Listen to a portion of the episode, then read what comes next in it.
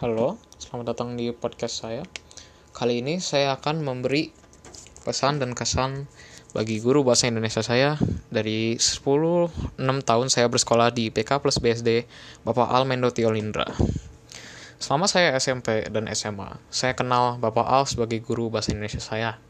Bahkan saat dia berpindah ke SMA, saya sangat bersenang karena saya dapat bertemu dengan dia lagi.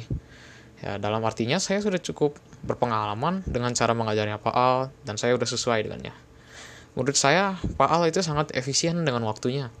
Dia tidak basa-basi dan dapat diajak bercanda kapan-kapan.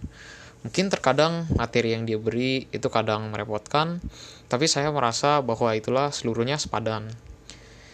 Media pembelajaran Pak Al itu juga sangat bervariasi, mulai dari presentasi, pidato, video ilustrasi, dan berbagai macamnya.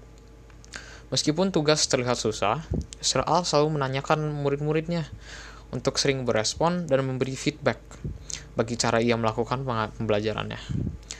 Pak Al juga seringnya menginspirasi dan menyuruh murid untuk lebih eh, berpartisipasi agar tidak kelewatan atau bingung dan ia juga sering bertanya apakah kita sudah mengerti dan tingkat pengertian kita sudah seberapa.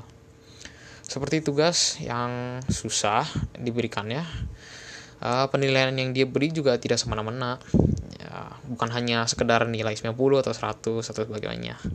Karena untuk seterusnya akan diberi feedback serta menunjukkan poin-poin di mana yang kita kurang.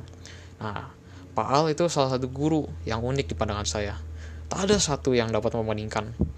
Pesan dari saya itu ser untuk menjadi lebih sabar kepada murid karena jika mengajarkan terlalu cepat mungkin ke depannya akan keteteran dan Pak Al juga harus mengerti terkadang ada murid yang malu untuk menanyakan pertanyaan di depan. Nah selebih dari itu Pak Al sudah cukup menjadi guru yang terkesan bagi saya. Saya mengerti semua aksi dan pengorbanan yang Pak Al memberi bagi kita semua. Saya mohon Pak Al lebih mengandalkan Tuhan dan di depan akan menjadi guru yang semua orang akan sukai. Maaf bila ada perkataan yang menyakiti perasaan Pak Al dalam podcast ini. Sekian, inilah pesan dan kesan dari saya. Terima kasih Pak Al. Saya akan selalu mengingati ajaran Bapak.